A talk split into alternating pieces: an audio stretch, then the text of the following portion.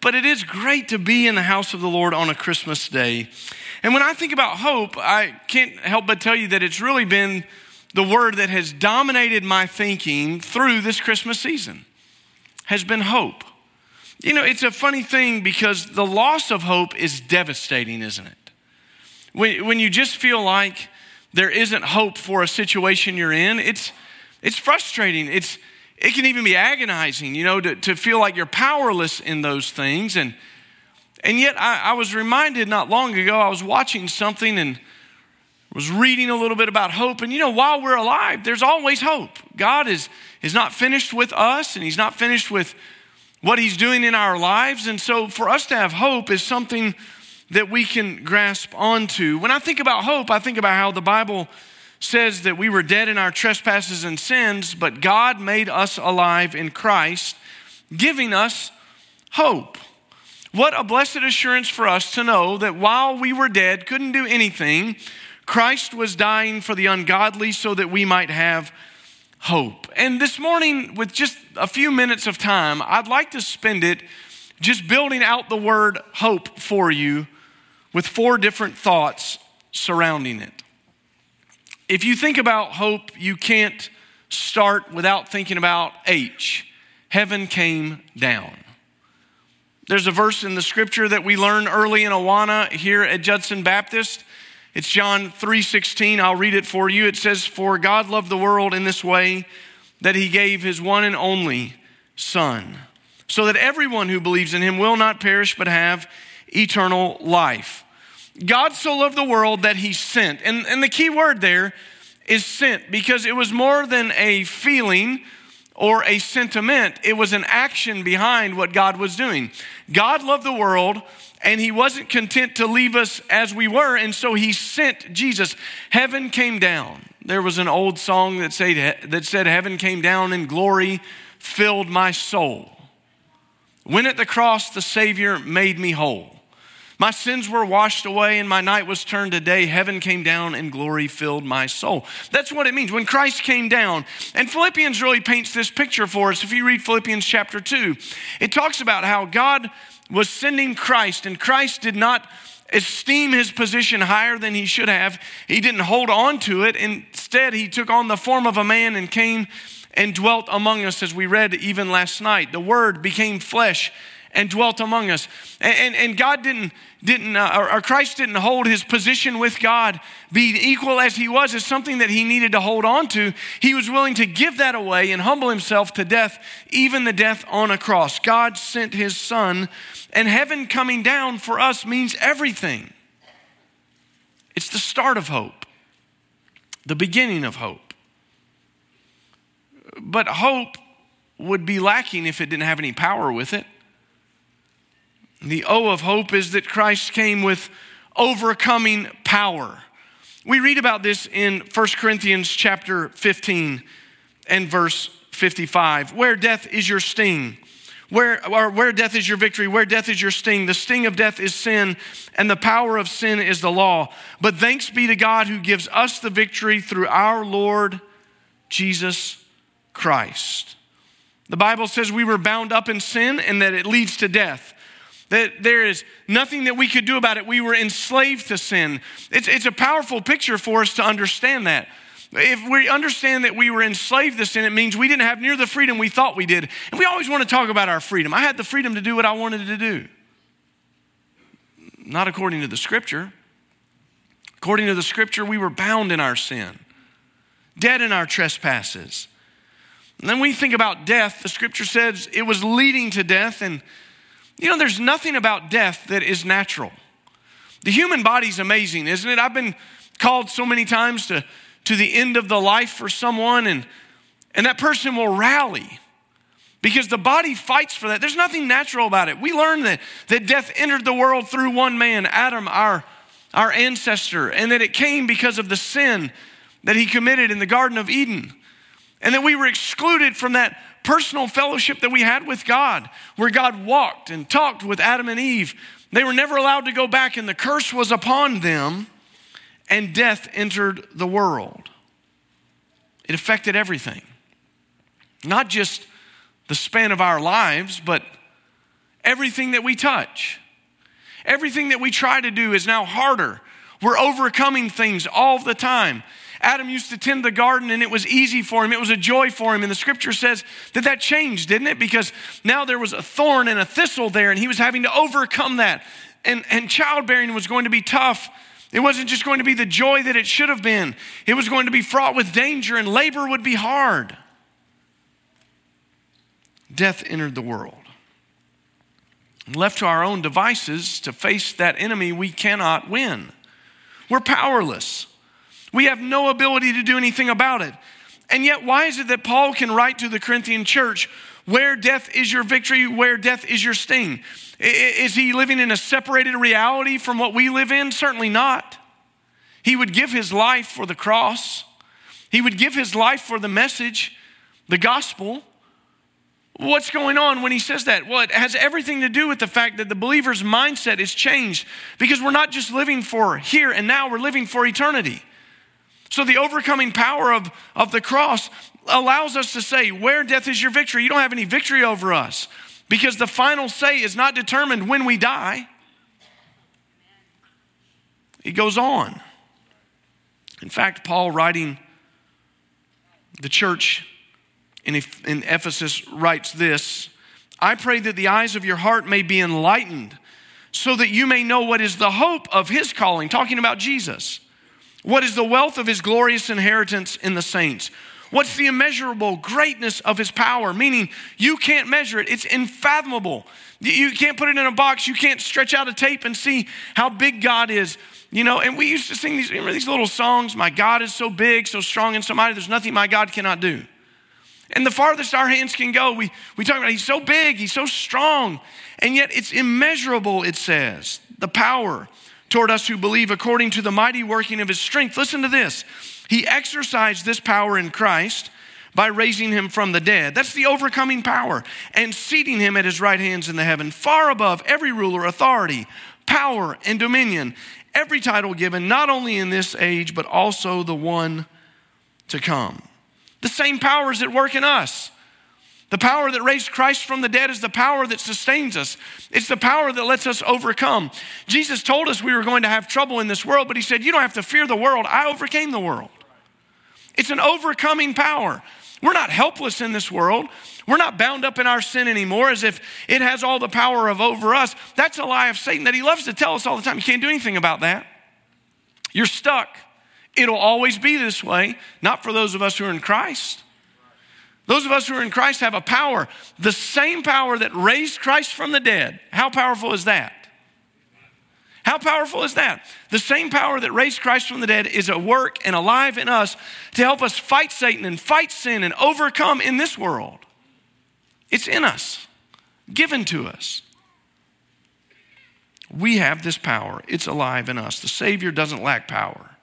He sets us free from the law of sin and death so that we can live the life that we were meant to live in relationship with God the Father. Heaven came down with overcoming power. Maybe the greatest thing that it gave us is peace. When you read Romans chapter 5, verse 1, it says, Therefore, since we have been justified by faith, we have peace with God through our Lord Jesus Christ. You know, people that are living in peacetime don't appreciate it. They don't appreciate it at all. It's only when the, the hostilities end that you begin to appreciate it. This week I was looking back at some old pictures from the 1940s, and maybe some of you remember seeing these, or maybe some of you experienced it. Is if you remember, there were a couple of days that happened in 1945 that, that really caused America to celebrate. It was the end of hostilities in Europe and the end of hostilities in Asia. If you look back at, at New York City, what's going on? Everyone's out in the street. Why were they celebrating peace? For four years, the world had been at war, according to Americans, longer for those who had been in Europe and other places. But America had been engaged. They had sent their sons off to fight. And many times, I mean, I think about people who got married and then went and fought, and hey, we'll see you in four years. That's a great way to come back home, isn't it? My, you've changed. Yeah, right? Because the first four years of our marriage, I was somewhere else, doing something else. Those people appreciated the end of the hostilities. When Romans says that we have peace with God, it, it, it's an amazing statement for us to, to just soak in for a moment because it, it gives us an, a, a real picture and understanding of what was going on. We were at enmity with God, we were enemies of God, separated by our sin. And Christ Jesus coming to die in our place. We've been justified by our faith that we've placed in Him. And that ought to make us appreciate the peace that we have with God. It is a peace that passes all understanding, but, but that peace that's given to us through Christ Jesus our Lord changed everything. No longer are we at war with the Lord, no longer are we under His wrath. Now we are His friends. There's an end to the hostilities. The conflict is over, and it brings us joy and peace because of what Christ has done. Heaven came down with overcoming power to bring us peace. And the reward of that is eternity in heaven. 1 John chapter 5 verse 13 says this, I've written these things to you who believe in the name of the Son of God so that you may know that you have eternal life. That's an important statement there, so that you may know that you have. Why would he say it's important that you know? Well, it's only important that you know it because so many of us have doubted it. So many of us have wondered, does God really love me? I want to take you back to the very first verse that, that we looked at. God so loved the world, you're part of the world, I'm part of the world. It means he loves you. Say it with me God loves me. Say it. God loves me. Say it like you mean it. God loves me. Isn't that good to know? Isn't that good to know? And, and he doesn't want you to be confused about that. And so John's writing to a group of believers who were obviously a little bit confused about it. They wondered, could God really love us? Could it be that God really loves us? Well, how could we know? God demonstrated it by sending his son Jesus to die on the cross. Greater love hath no man than this, that he lay down his life for his friends. God loved us so much that he sent Christ to die in our place. And John writes it this way that when we were when, when he writes these things that we who believe in the name of God would know that we have eternal life. I had a professor who was really fond of saying, This is not a hope so kind of thing. It's not a think so kind of thing. It's a know so kind of thing. Now, here's this is why it's important. If you're hoping that you're saved this morning, I have questions about whether you're saved. Because there's a resting assurance in the work of Christ on the cross and Him justifying us freely by His grace. And if you're just hoping that you're saved, that I want you to know that you can be saved. If you think you might be saved, I want you to have the assurance that you're saved. Because we are to know that we have eternal life. When I was a, a young man and we would go to church camp, we would come back from church camp and we would sing. It, for all of you who are, you know, under 30, you don't remember when we didn't just sing out of the hymnal, you know? But there were, this one night a year, we got to sing these crazy songs. And most of them didn't make a lot of sense, honestly. Uh, anybody remember I am a Pizza Hut, a Pizza Hut, Kentucky Fried Chicken? Anybody? Yeah, you remember it. Come on. Next week, Kirk, we're bringing it back. Uh, I have no idea what it means and why it's important for us. But there was a song that we used to sing, and and we would start it really slow and you would sing it a bunch until you couldn't keep up with it anymore. And i'm not gonna i'm not gonna try to really sing it for you today but i'll kind of say it for you. It's it. And if you know it maybe you could sing along. I am a c i am a ch i am a c-h-r-i-s-t-i-a-n now let's stop for a second. That just spelled christian for some of y'all. All right. C-h-r-i-s-t-i-n and I have C H R I S T in my H E A R T, and I will L I V E E T E R N A L L Y. I am a C. I am a C. Come on, join in. I am a C H R I S T I N, and I have C H R I S T in my H E A R T, and I will L I V E T E R N A L L Y. I'm not going to go any faster because I don't want us to be confused this morning with what's going on. But why is that song important? To know that I'm a Christian is more than just a feeling. It's more than a hope so kind of thing. It's more than a think so kind of thing. It's something that changes the entire trajectory of my life because now I know I'm walking towards a destination. The destination is eternity. See, a lot of people believe that when we die, there's nothing on the other side. But we know that when we die, life just begins. For to be absent from the body is to be present with Christ. To be absent from the body is to be present with Christ and see all that we have been promised with our eyes, our faith to be made sight. So when the scripture tells us that we have this hope, we can't think about it without thinking about the eternity that awaits for us. We know that we are marching towards a destination. We're not aimlessly wandering around trying to accumulate stuff. By the way, I hope you got some things you liked. Y'all look very nice this morning. That's important. It's good. But we're going somewhere. You know, if you're going somewhere, you prepare for it, right? You're going to take a trip, go visit some friends. You make a little list. Here are the things I need to put in the suitcase with me. It's no different for us. For those of us who are going to eternity, we need some things in the suitcase, right? We've already got the ticket. Jesus punched the ticket for us. We've been given the ticket. But you need some things in the suitcase. You need a, a, relationship that's vibrant with Christ. I don't want to get to heaven and, and be trying to make up for lost time. I want to go with a head start. So we spend time in the Word, we spend time praying, we spend time fellowshipping around the Word, we spend time worshiping the Lord. We put some of those things, we put some people relationally in our suitcase. I'm so grateful that somebody told me about Jesus. I'm so grateful that somebody wanted me to know Christ. I'm so grateful that somebody loved these six that were baptized enough this morning so that they shared Christ with them. Aren't you grateful for that? Aren't you? And we can take that with us. But our destination is there, and this isn't our home. We need to be reminded of that. Of all the things you're building, and all the things you're accumulating, and all the experiences you're trying to give your family, our good friend David Nelm says it like this it's all going to burn, every bit of it. It won't last. But the praise of God the Father the worship of Christ the Son, the fellowship that we have with the Spirit, the communion of the saints goes on forever. It goes with us.